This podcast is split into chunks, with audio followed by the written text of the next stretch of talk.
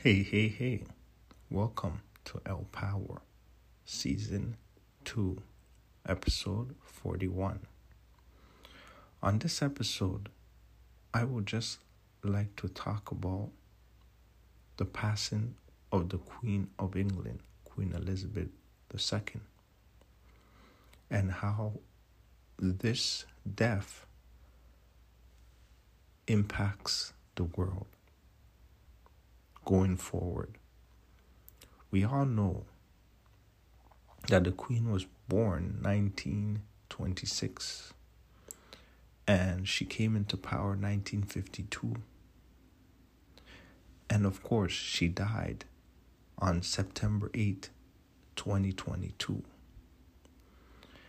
And she's the longest reigning monarch, you know, that ever lived on the throne.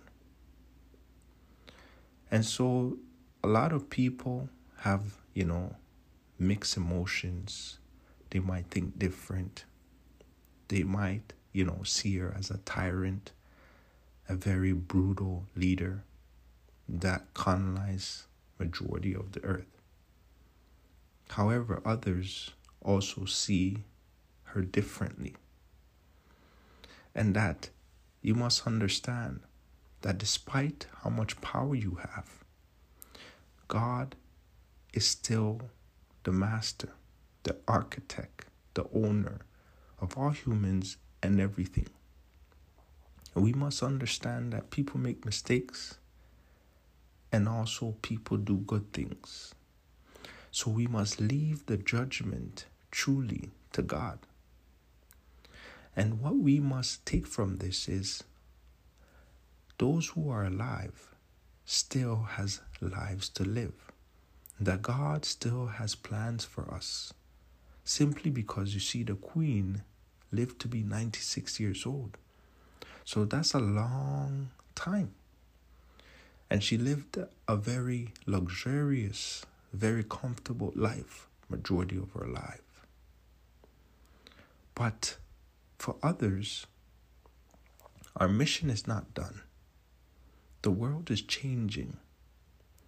Things are happening drastically, you know, and this is by day, day by day. This is not like before where, you know, once in a while you see or you hear something tragic. Now you're hearing it as like daily news and it's starting to become a norm for for human beings all over the earth. So what I am saying is prepare yourself physically, mentally and spiritually so that God will guide you in all your ways. This is not a time where you act like you know you're too cool for God or you wait until a certain age. This is the time that you must turn to God for guidance so that God can help you in all your ways.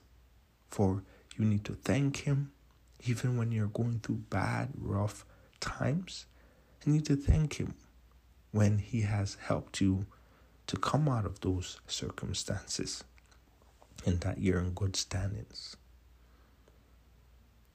understand that God's in control. Let God take the wheel. And you will be fine. Because you see, no matter what position we play on earth, understand that our original home is not earth, and that our spirit, our soul, will go back to where it's coming from, right? For judgment.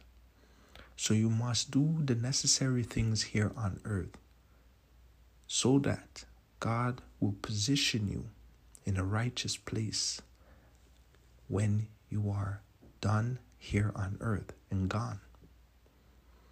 What is your structure for the afterlife? You may know your structure for your physical life, but for the afterlife, where your spirit dwells or your spirit will be dwelling, what is your plans?